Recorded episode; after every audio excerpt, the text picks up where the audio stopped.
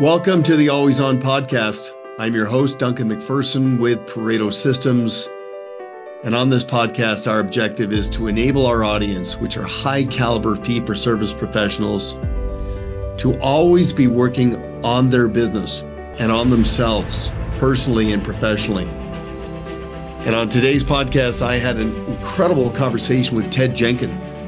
Ted is one of the most innovative financial professionals I've ever interacted with. He's a serial entrepreneur. And on this episode, we talked about how to maximize an exit strategy as a financial professional. Add fulfillment to your life's work. Make sure you get it right. Leaves no stone unturned. I think you'll find it to be very helpful. And if you do, please like and share and tell your colleagues. And if you have any ideas for topics that you'd like to hear in the future, just let us know. Thanks for listening.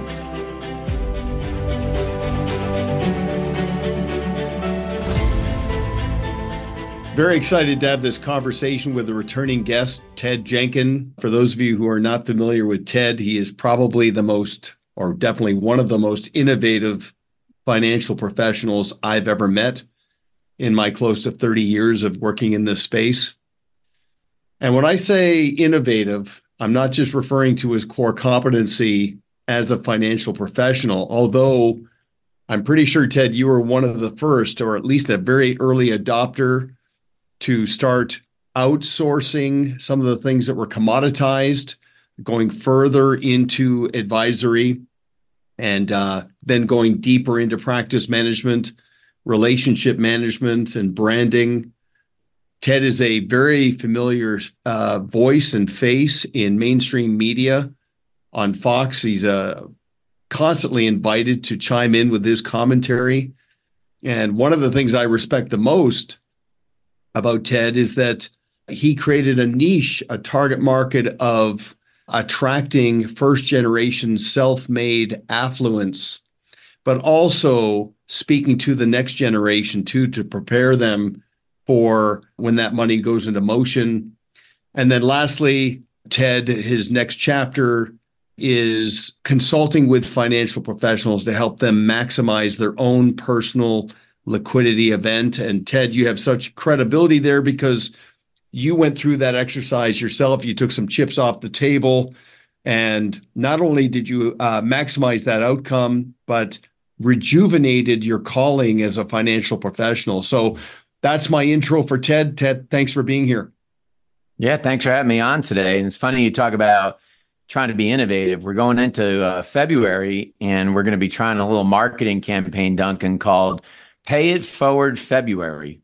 And I said, this is a year that people want to talk about everything that's going on. When you're in Starbucks or Dunkin' Donuts or wherever it may be, as long as you don't break the bank, pay it forward, pay for the meal, and then ask them one question. How do you think the economy is doing, and how is your personal economy doing? And see if you can't pick up a client over the next month just by paying it forward.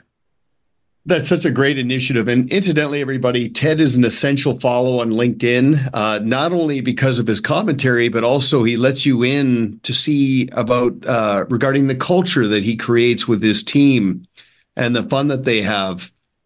I got to tell you this just happened, Ted. I do like to pay it forward. It's generally pretty quiet and anonymous, but I was in a store. I was in a hurry. I got behind a lady, an elderly lady who was not in a hurry. And, I'm looking at my watch and I'm like, I got to get going.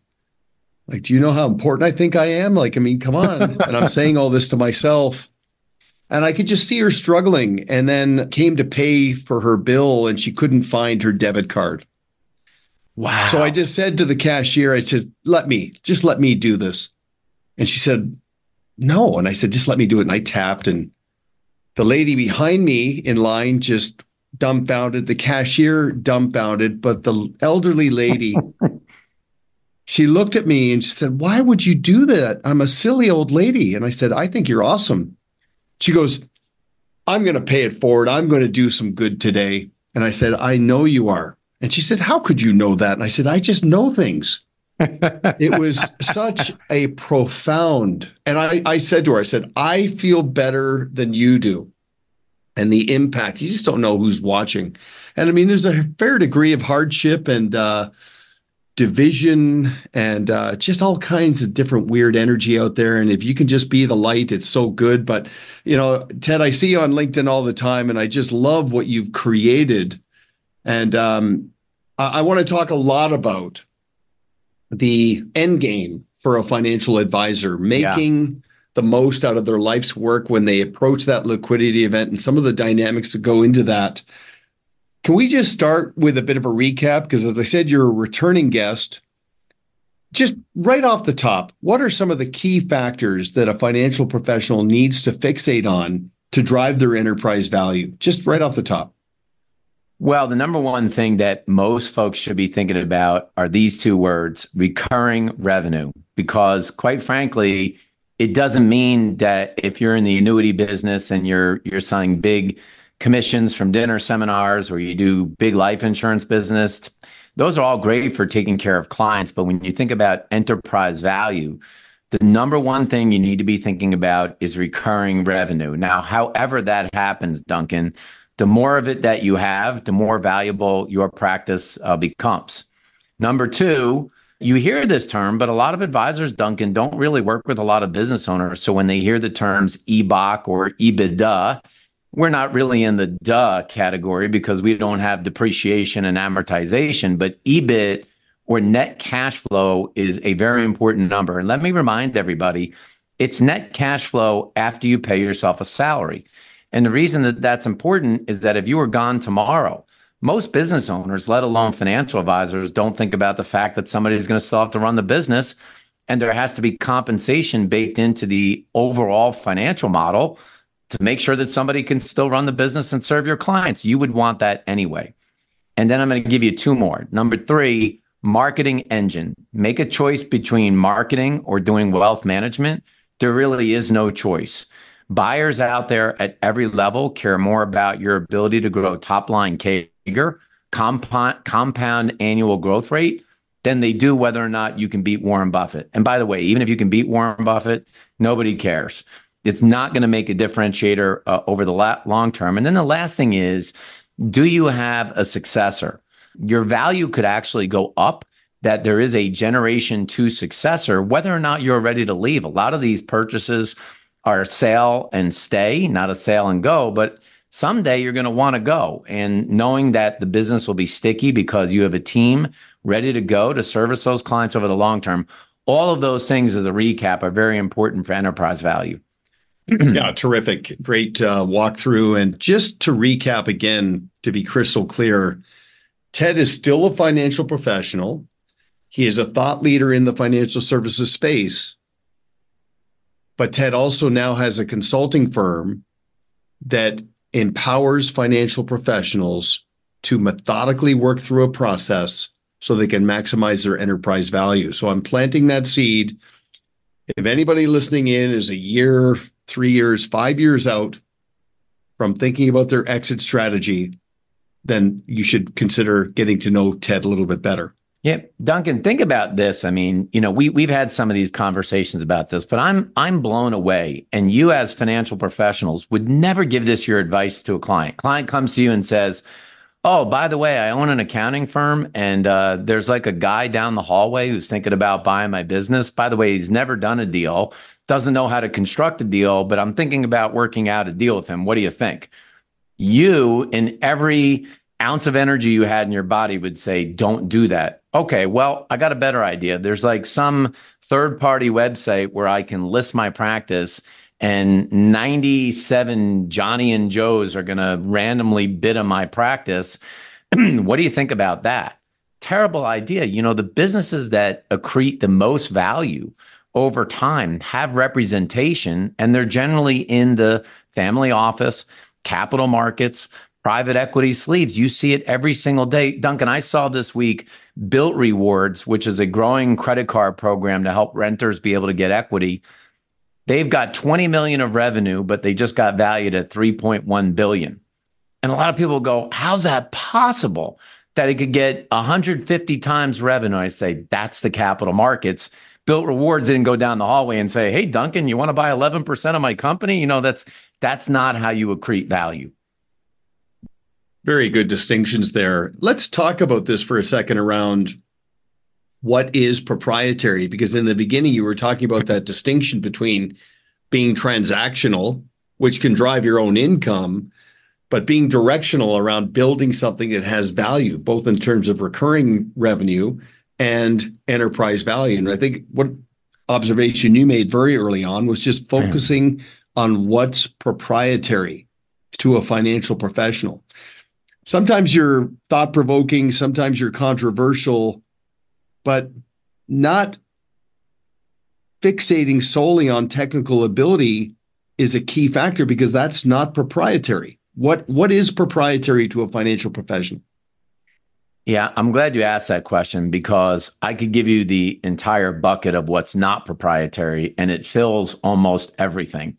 Really, here's the thing. If you can develop a lead generation engine, right? Which, by the way, the reason that marketing is the highest paid job in America, probably in Canada as well, or anywhere around the world, is because it's the hardest thing to do to bring in new clients. So for decades since I've been in this business, advisors are always looking for the silver bullet. Oh, I heard at dinner seminars. Oh, I heard you do lunch and learns. Oh, I heard you go to Smartass and get leads. If you're buying leads, it's not proprietary, right? If you can figure out a way to generate a system to prove that you can bring in new AUM every year, that is super valuable. All the other stuff, oh, we have a better way that we analyze stock options. Nobody cares. Oh, we have a better way that we manage money. Nobody cares. These are things that, I'm sorry, I don't want to burst anybody's bubble. Yes, I mean, you might be great at charting and you can tell me when gold is going to hit $3,000 an ounce or whatever it is. But in the end, think about what buyers really buy in any kind of business.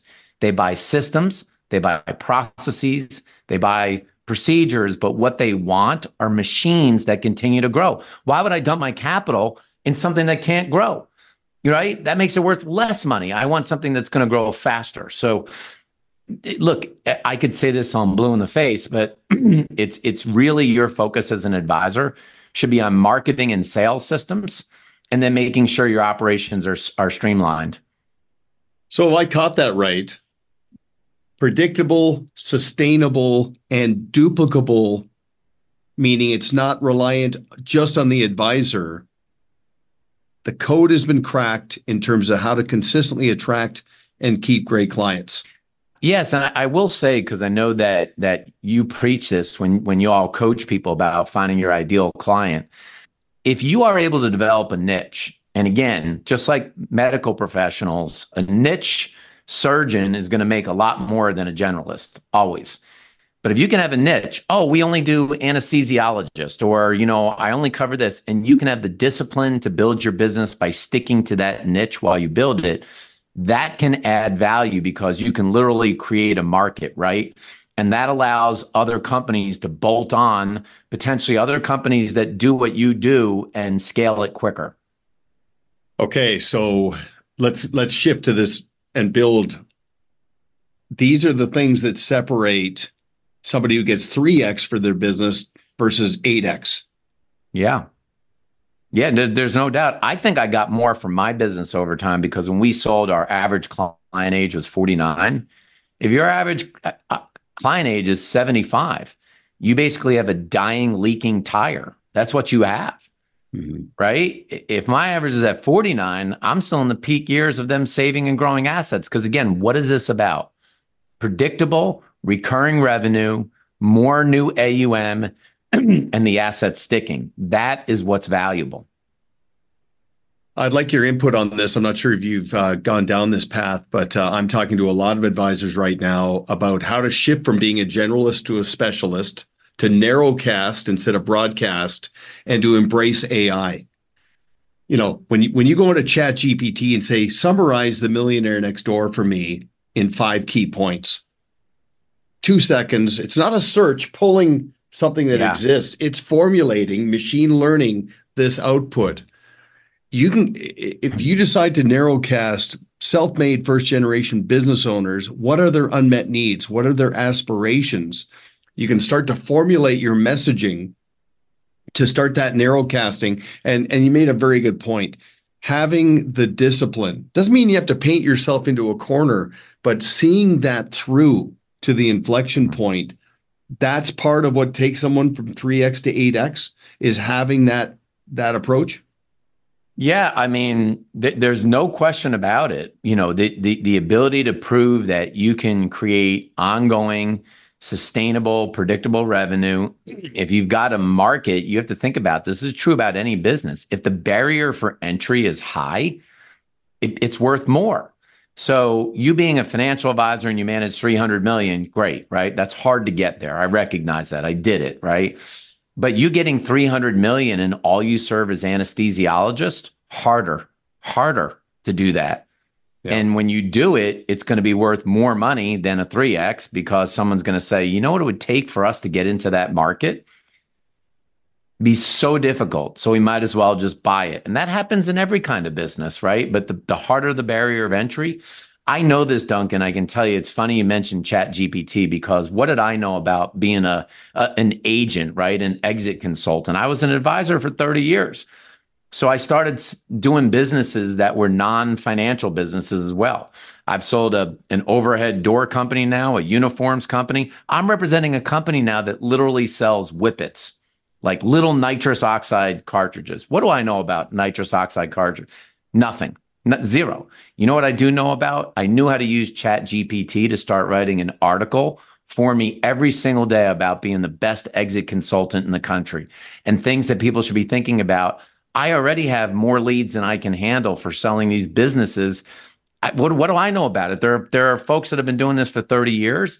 I'm going to eclipse their revenue so quickly because I'm a better marketer. Not because necessarily I'm a better agent, although I think we do a good job, but I'm a better marketer. So when I met you prior to your exit, sell and stay, yeah, you were very impressive, very innovative. You're the next version of yourself now. Since you went through your exit, you found another gear in terms of innovation. Just spend a moment on that, just the qualitative rejuvenation around your life's work and your calling. I mean, so I wish I had learned this a little bit earlier in my career, and some advisors probably did it better than I did. But in the end, you really need to keep this business fresh. You really need to think about maybe the one or two things you love to do and either hire or outsource the rest. Simple. I loved marketing, and I loved the thrill of the initial sale, that kill, if you will, of being able to move $5 million for somebody and getting the application signed. Everything else, I'd rather have a sharp stick in my eye. So I don't want to do any of it. So, you know, I wish I had learned that earlier. As I built other businesses that I've been involved with, I realized I don't need to be the face of the company. I don't need to be servicing the people. How my doctor comes in for like 4 minutes, shakes my hand, asks me a fake question about how my family's doing, and then they leave. And that's basically what it is. And you know what? It's fine. You know, they see, but they're brilliant at how they run that model. And so I think, you know, if you really love money management, great, you should do it. Just realize it's going to be hard to make $1 million bucks. It really is. It's not the way money's paid, not for technical skills. It's paid for marketing and sales and entrepreneurial skills. That's how money's paid. Once you realize that, then you can adjust behavior. Okay, so everybody, I hope you're keying in on that qualitative outcome. If you go through a sell and stay exit, you get to find another gear in terms of your own relevance and thought leadership. And ChatGPT, in terms of creating content, has been invaluable for you. So Duncan, the one thing we can put this in here, and I'll get you all the link. But on Google Chrome, they have an extension. It's called AI, P as in Paul, R as in Robert, M as in Mary, AIPRM. And for about $50 a month, you get this extension that plugs into ChatGPT, and it literally gives you boxes asking you what you're looking for. Write me a YouTube script, create me an optimized SEO article, write a book, whatever it is. And so I used to write 2 or 3 blogs a week for 10 years. Oh, it was torture. Now in my new businesses, I have ChatGPT write the general article, and then I just, slightly wordsmith it out for what makes sense for me. And anybody that's on here saying, I don't have the time to do that, and you're not using AI, you are missing, the carnival cruise of a lifetime, if you're going to have one like that. You're just missing it, because you can literally not have to work. And these AI systems, I use a system called Jasper as well. And I use Veed for video editing, Veed. You don't really need to do much. It'll take care of all of it. So there's no excuses, even for the solo practitioner that's out there, to not be churning out content. No excuses at all. Well said. And not only from the practical deployment perspective, it is a fascinating study. Like, I have been studying the quantum components tied to OpenAI. You look at IBM and the qubit dynamics, and where this is all going as a financial professional. I don't know if you noticed that, if I remember correctly, I think Google is laying off about 12,000 people from their legacy business. I might have that number wrong, but you got to imagine that they're going into Web 3.0 and into that domain a whole lot more deeply. So fascinating study, but non-optional. And the way we position it, Ted, is that AI will put 5 to 10 hours of sand back into your hourglass every week if it's adopted properly. I wanted to ask you this, because I know a number of the teams that you've worked with to help them engineer and maximize their exit were north of or just south of about 500 million in AUM. But now you're starting to see advisors on the smaller side, 80 million, 120 million. What does that look like? So I love this industry, and I'm always looking to disrupt it. And so I'm going to try to disrupt what FP Transitions, Succession Link, and APBOE are doing, because typically, unless an advisor has a succession plan with another advisor, they may go to one of those platforms to put it on the market and see if they could sell their business. I now, for sub $100 million advisors, let's say you're managing 70 million, and I'm going to keep this simple, you're doing 700,000 of revenue. I have 11 buyers that will guarantee 4X. I want you to think about what I just said, everybody. You do 50 million of assets, you do 500,000 of production, 500,000 of revenue, Duncan, I will get you 2 million. I say it on here loud and proud. Well, I'll tell you how to get to me. And by the way, if you want to stay, you can get paid to stay after that. If you're ready to go, then you can go. But there is no way you're going down the block, down the hallway, and getting 4X. And if you put on an FP Transitions or Succession Link, no way you're getting 4X. If anything, you're going to have 5 weird deals that you can't quite make sense, heads or tails, because most advisors are going to try to buy you out of cash flow. So that I'm seeing so much right now. We weren't really in that market, Duncan, but more and more. With the last month, we probably got 10 leads of advisors, sub 100 million, like, hey, I heard you could get this deal done at 4X. I want to do it. And as part of the value prop there, for that advisor to de-risk based on the volatility and the storm of uncertainty in the future, just to enable them to take some chips off the table so that they can immerse themselves more deeply into the things they love. Is that the hook there? There are a lot of advisors out there that might be, 60, 65 years old. And they're like, I want to work another 2-3 years, but I don't know who I'm going to sell to yet. In this case, you could sell, get paid your 4X. It's all cap gains. And then maybe you get a 30% payout, and you're still getting paid to run your book as long as you want, but you've completely de-risked, right? What happens if you became disabled, or God forbid something happened to you, or, you end up trying to work it out with another advisor, which what are they going to do? Try to beat you down on price. These are all pre-negotiated deals, Duncan. We're not trying to negotiate a deal. We've negotiated the deals. That's the change in the marketplace, is to take the wonkiness out of this whole deal making about the value of the practice. And I'm setting the market as to what the value is. I'm telling you what it is. It's 4X. We'll get it done. No questions asked. 50% upfront, 25 at the end of year 1, and 25 at the end of year 2. Within 2 years, you get all of your cash. You find me someone listening to this podcast today where you're going to get that deal. You show it to me. I have it lined up already. Hey everybody, this is Ted Jenkin, and you're listening to Duncan McPherson with the Always On podcast. And we've been talking a whole bunch about how to sell these practices, and my friends over at JPTD Partners put together an advisor checklist for those of you that are ready, 5 years, 3 years, just 1 year out. This is the ultimate checklist to help you get ready to sell your practice for maximum value. Did you think you could get it for 4 times, 5 times, 6 times the current revenue? Check it out. Go to jptdpartners.com. My friends are over there. They'll help you out. Duncan, let me say one more thing on here because we probably talked about this once, but if you're 50 years old and you're listening to this podcast, here's one of the biggest things I hear. You know, I'm going to be doing this until I die in a box, or I'm going to be doing this for the next 15 years. Great. Here's a thought for you. Have you ever looked at how fast private equity stock grows and how fast your stock grows? If I ask 10 out of 10 advisors, tell me how much the stock of your company has grown in the last 5 years, 0 out of 10 could tell me. Now they could say, oh, my practice grew from $500,000 of revenue and I'm now doing 900,000. Not what I asked. I asked, what did your stock grow by? Not your revenue. They can't answer it. Because what you need to be thinking about is that, let's say the value of your stock was a 4X.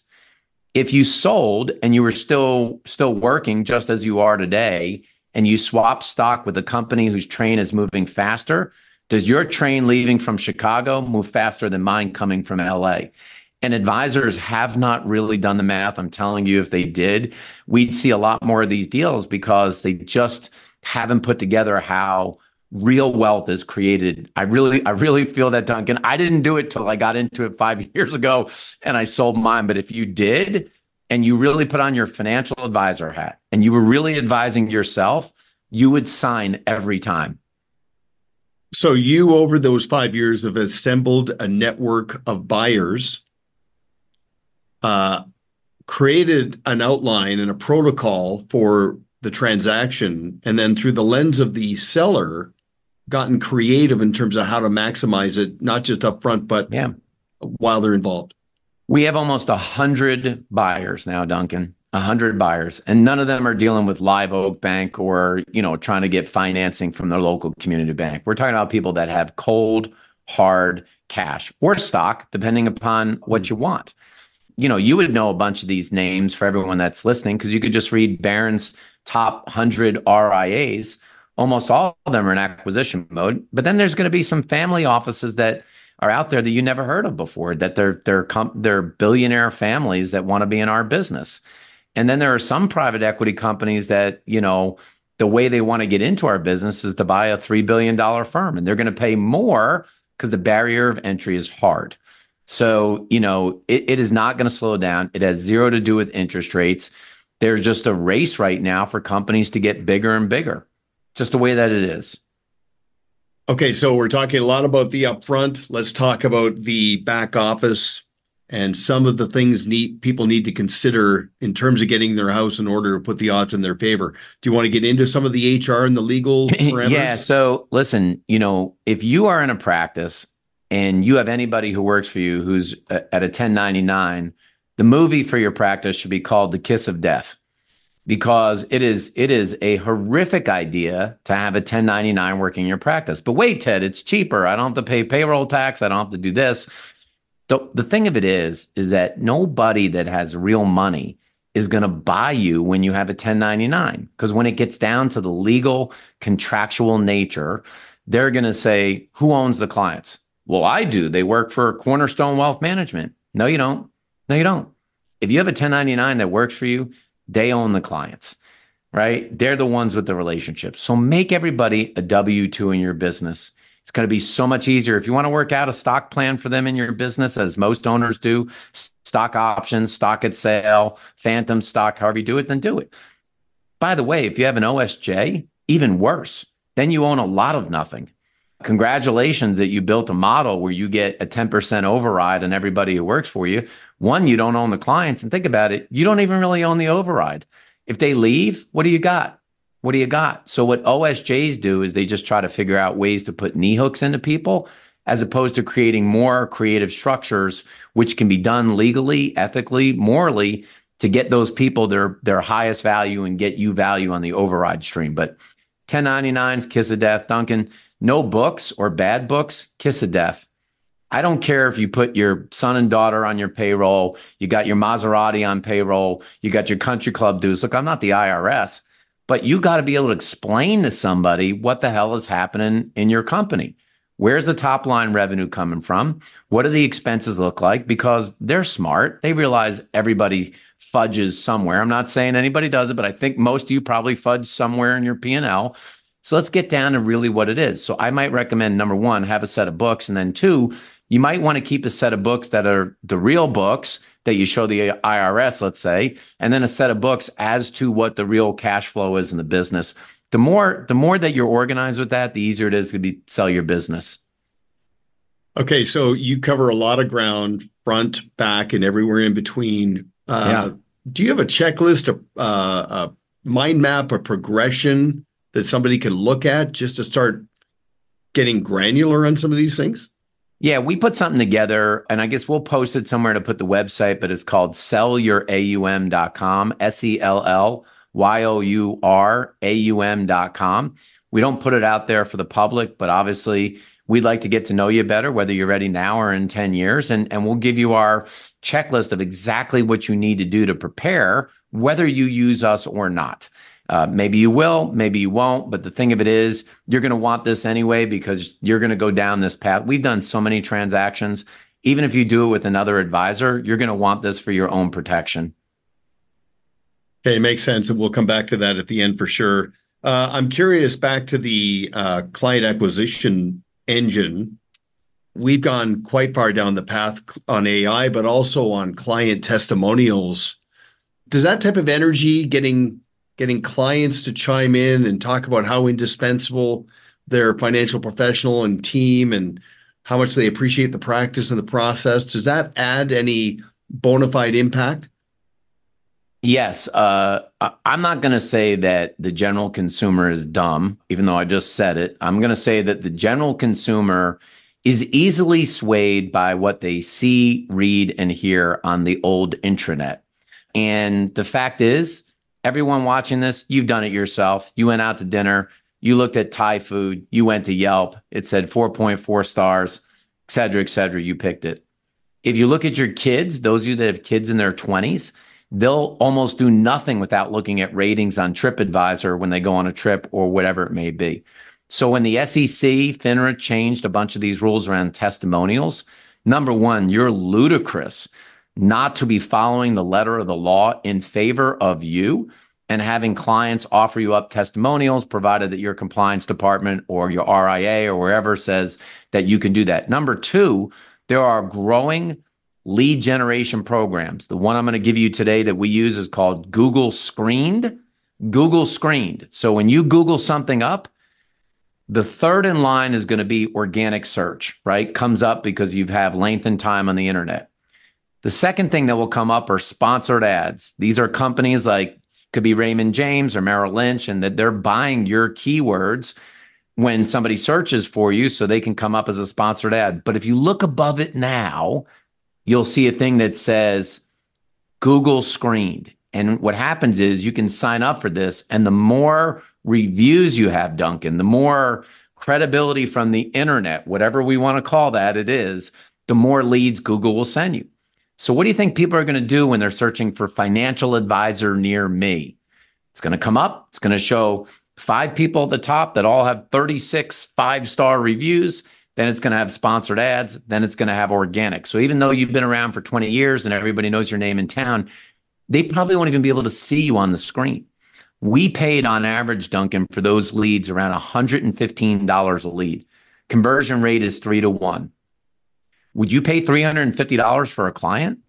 Yeah, all day long. I mean, I don't know what investment you can't. Hey, look, even if you own Nvidia, you wouldn't have done better owning Nvidia than you would have buying leads for $115. I just don't, it's the cheapest thing. So that's why reviews in part, Duncan, are so powerful. And I think, as you mentioned, AI, down the road, AI is what it is. It's a robot. And over time, it's going to be influenced too by influencers, right? Like, who's the one that's got the most stars? So it's going to say, who's the best advisor in Charlotte?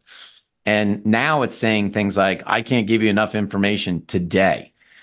In the future, it's going to say it's Duncan. Duncan got 76 five-star reviews. He's often noted as one of the best people in Charlotte as an advisor. It's only a matter of time. It's just the way robots are influenced. We saw it with Google and the way it does search, which is mini robotic, and it will happen with AI as well. That's just my view. So back to your checklist and your protocol. I mean, let's just say I come to you and I say, Ted, you know, I'm not in a panic, but I want to get my house in order. 12, 24, 36 months would be ideal. Do you walk a financial advisor through these different nuances to get themselves ready and predisposed for a maximized output? So we're I think we're smart about how we do it. We would charge a consulting fee to give people a real roadmap on how to get there and how to maximize value. But then we're like what we tell advisors to do, which is outsource, right? If they need coaching, they got to go to somebody like you. If they need marketing, we've got a handful of marketing companies that we think know what they're doing. You know, if they need psychological help, well, you know, we'll see where we can help with that as well. But, you know, the whole point of it is we're not doing the implementation on all of it, but we're providing that roadmap. We'll do what's called to be a quality of earnings report and really get the books to be looking good. We have a bookkeeping company that can handle all that. But, you know, then you got to hire the experts to help you where you have your most pain. If it's practice management or building a model to figure out how to get to ideal client, you know, you can help with that. If it's somebody that needs digital marketing, we know a bunch of companies that know what they're doing with digital marketing. That's terrific. We're spending a lot of time with our clients around intellectual property, creating content, thought leadership, reputational equity, all of that. AI has been just beyond a game changer to help them do that. I've got to think that the whole component around reviews, testimonials, video, through the lens of the client, that's got to be considered intellectual property as well. So let me give you a big one now, and I'm currently working on this with compliance. So your compliance department may have approved it, but I believe the future in here for testimonials is a company called Vocal Video. Yeah, and you may have seen Vocal Video, but it's just like, this is easy. Yeah, it's the way it is. Send it right to people's phone. They take a quick video, chop it up. All of a sudden, you get all these video testimonials, and I believe short form video, it's not forever, but at least the next 5 years, if you're not doing it, you're missing out in a big way. I completely agree. In fact, you know what? I'll do one for you. And if you feel compelled to do one for me, they're great. Vocal Video, the beauty of it is easy, not too many clicks to get a client to actually create one, downloading the app and actually laying down a video. But the authenticity, they feel organic. They don't feel overly scripted or prepared. It just feels like somebody just chiming in saying, this is how I feel about this person. So yeah, great point. I'm a big fan of Vocal Video as well. What else do we need to consider? You mentioned your website, SellYourAUM.com.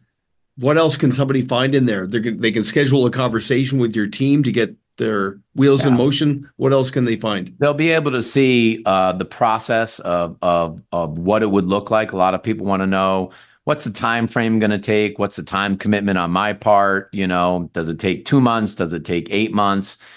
We list up all of the deals that have recently been closed.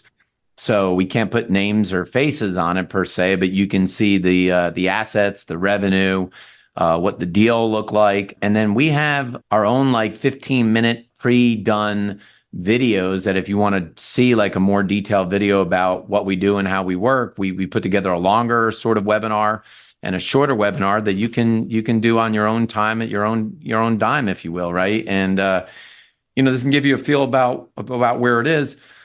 The thing is that you're going to have to get evaluation done at some point if your idea is to build a succession plan, because you've got to know what you're going to actually put as a number. TBD is not a good idea. But in the end, the best value of your practice is when you go to market.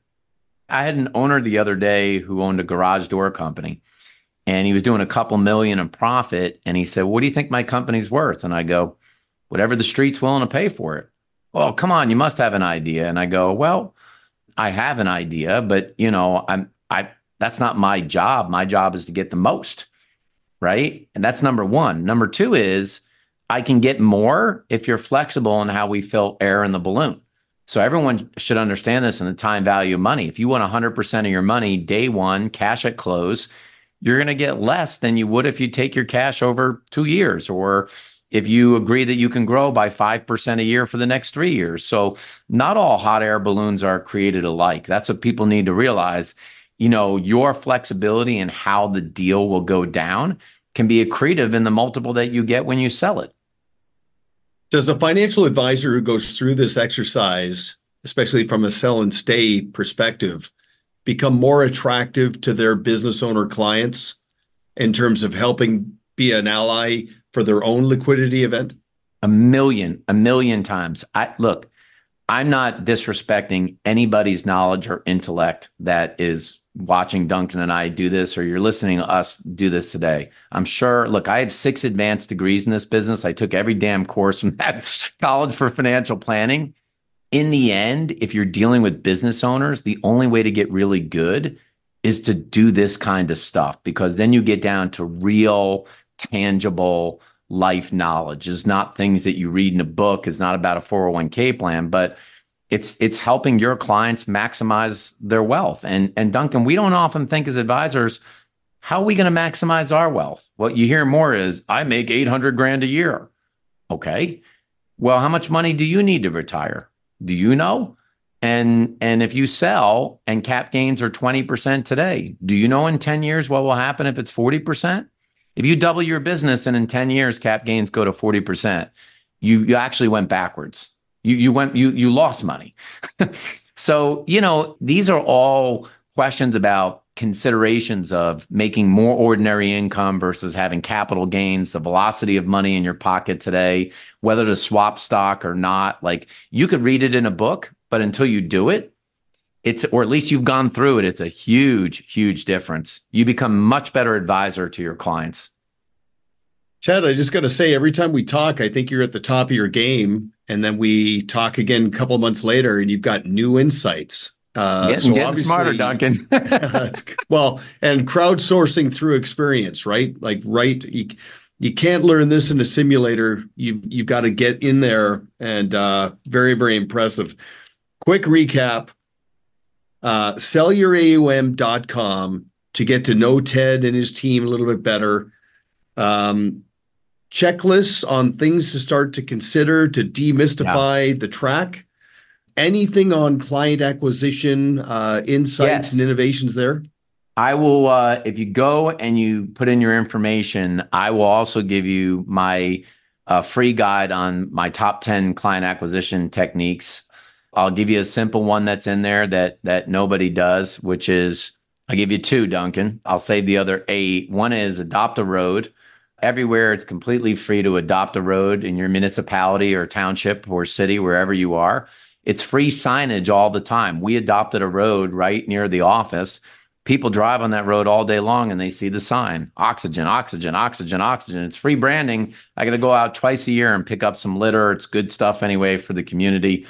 2, if we're on video, I show this to you, but I really recommend that you get rid of business cards. It's passé. I've gone to now a dot card. You could QR this if you're watching this, and this is for the company that I sell Exit Stage Left Advisors, where I do regular businesses. And when I have a card, still, you'd think everybody would have one of these, but most people don't. And they say, what is that? And I say, just go to .card. It's .card is really what it is. And I have all my information that's on here, and they can just import it into their phone. And so why do I got to spend money on business cards? People throw them in the garbage anyway. So, you know, these are just 2 of them, but all these little things are just mini game changers to make your firm more well-branded, bring in more clients and more leads. So that card, you don't dish those out. You hold it up for somebody to take a shot of it, and then they have $20. I got one card. They QR it, and it's back in my wallet. All these little pieces create the full picture. So this is terrific. So again, scratching the surface, but very impressive, Ted, as always. So everybody, sellyouraum.com. Kick those tires. get your hands on the checklist, client acquisition guide, and book an exploratory conversation with Ted's team just to think this through, get it out of your head, and then see where it goes. So, Ted, thank you very much. I appreciate all of this. Any closing comments?